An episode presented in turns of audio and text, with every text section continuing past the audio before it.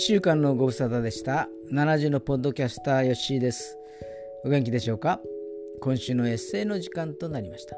今週のエッセイのタイトルは青春の坂道です。ちょっと長文です。ではお読みいたします。青春の坂道。その頃の僕の通勤着は上はカーキ色の T シャツに下はウエスタン調のベルトをしたジーンズ。履いているのは厚底のサンダル。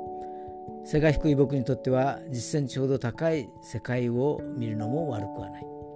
というのは表向きの理由で実は青春のセラムの時でもあったのだ。午前7時45分高台にある家を出る。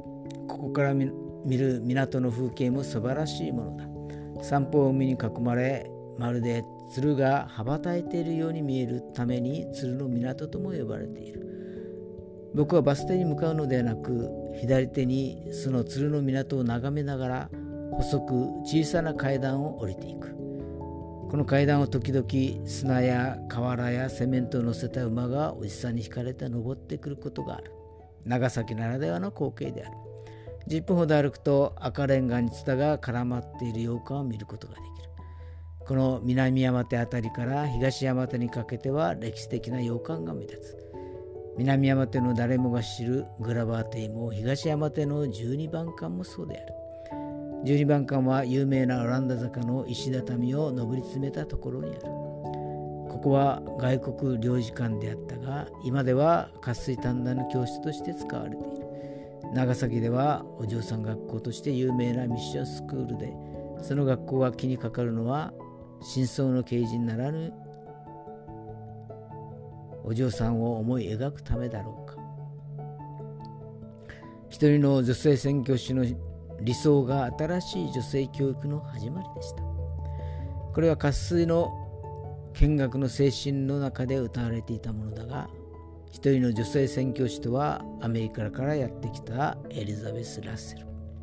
創立が明治12年120年の歴史を誇る名門校である。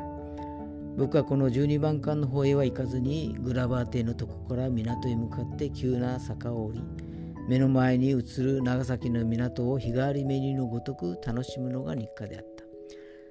通学途中の女性との声も行き交う観光客のざわめきも車の音もその風景の楽しさの前には消し去られてしまっている。そのまま松ヶ江桟橋まで歩き今度は左手海を見ながら出島辺りまで10分分ほどの距離。あとは中央橋のバス停を経由して県庁坂を上り右折すると僕の会社が左手に見えてくる。この辺りは官庁街で県庁から市役所にかけての500メートルほどの間に裁判所や保健所などの公的機関。それに製法会社などが立ち並んでいる。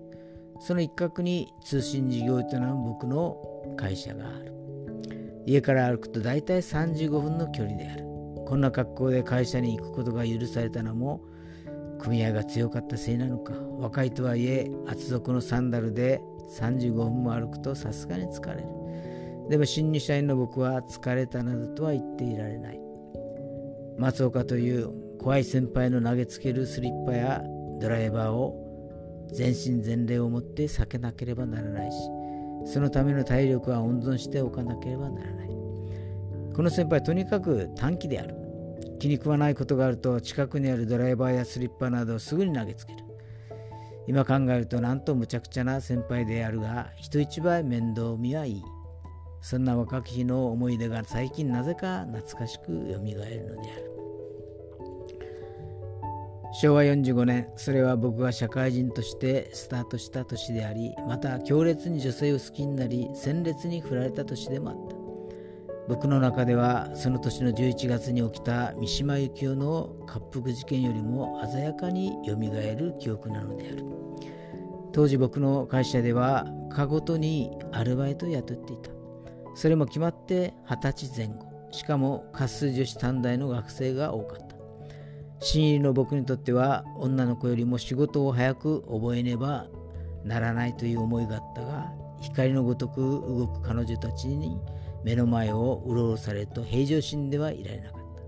一言でも声をかけられると、この子僕に気があるな、とうぬぼれに似た思い込みが走ったものである。ある日僕は何人かいたアルバイトの中で僕の好きなタイプ小柄で健康的な女の子に声をかけたどこから来てるの？模擬からです市内から少し離れた模擬はビアの産地で知られていたが僕はまだ一度しか行ったことがなかったその模擬の街並みを思い浮かべながら彼女の方に視線を戻した。少し日焼けした肌が健康的でありその小さな口から時々見える刃がチャームポイントでもあった。僕の心は先へ先へと期待を膨らませ始めた。容姿だけではなく声も可愛かったのできっと性格もいいに決まっている。と勝手に思い込んでしまった僕の中に今まで感じたことがなかった新鮮な感動が生まれそれが僕をいつになく積極的にさせた。その夜早速電話構成に出た。こちら模擬局です。あの60番お願いします。まだ模擬は電話が自動ではなかったので模擬の局番を回し交換局の女の人が出ると彼女の家の番号を伝えなければならなかった。なんだか恥ずかしい。待っている時間がやたらに長い。あもしもし小野田真紀子さんですか？ドキドキの電話だった。あふれんばかりの熱意は空回りするばかりで経験不足はあかんともしがたかった。思っていることの半分も言葉にすることができなかった。電話を切った時のチーンという音が自分への嫌悪感を募らせた。しかしその翌朝もめげずにアプローチを試みた。今度はいつもより早く家を出て彼女が降りる中央橋のバス停で偶然出会ったようにして会社まで一緒に行く作戦を取った。これは見事に決まった。バス停から会社まで歩きながらの15分間でデートの約束までも取り付けた。西木にしよう。あの喫茶店なら行ったこともあるし落ち着くし静かな BGM もかかっているはずだからと心の中ですでにデートの計画が練られつつあった。そして当日の仕事の予定も会社から日銀までの時間も何を注文し何を話題にするかまでチェックを入れた。さあいよいよ明日は初めてのデートの日だ。胸ワクワクの一日となった。そして当日僕は約束の時間よりも10分ほど早く西銀へ着いた。店内を見回し彼女がまだ来ていないのを確認すると壁際の2人テーブルを選んで座った。少し小さく深呼吸をしてみた。落ち着かなかったので貧乏ゆすりもしてみた。そこへウェイトレスが水を運んできた。何しますか？後で彼女が来るからその時に。貧乏ゆすりはおかしいよなと思いながらメニューに目を通した。もともと日銀はケーキ屋なので美味しそうなケーキがメニューの中にも入り口のショーケースの中にもたくさん並べられていた。彼女はケーキは好きなのかなと思いながら入り口のショーケースの方に目をやった時に入り口のドアが開いた。黒いショートヘアの少し変わるした部分に手をやりながら彼女が店内を見回していた。僕はその視線を受け止め手を挙げた。少し硬い微笑みを浮かべながら近づいてきた待った。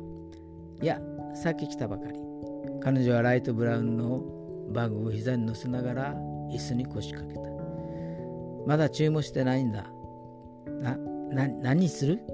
少し口ごもりながら彼女に聞いた小野田さんと呼ぼうか。マキちゃんと呼ぼうか。そのためらいが僕の口元を狂わせてしまった。そしてその瞬順が僕の心を微妙に後ずさりさせた。私コーヒー。そう僕もコーヒーにしようかな。ウェイトレスに手を挙げて注文したが実はコーヒーはあまり好きではなかった。コーヒーを飲むと一種の興奮状態のようになって気持ちが落ち着かなくなるのだ。それにトイレも近くなる。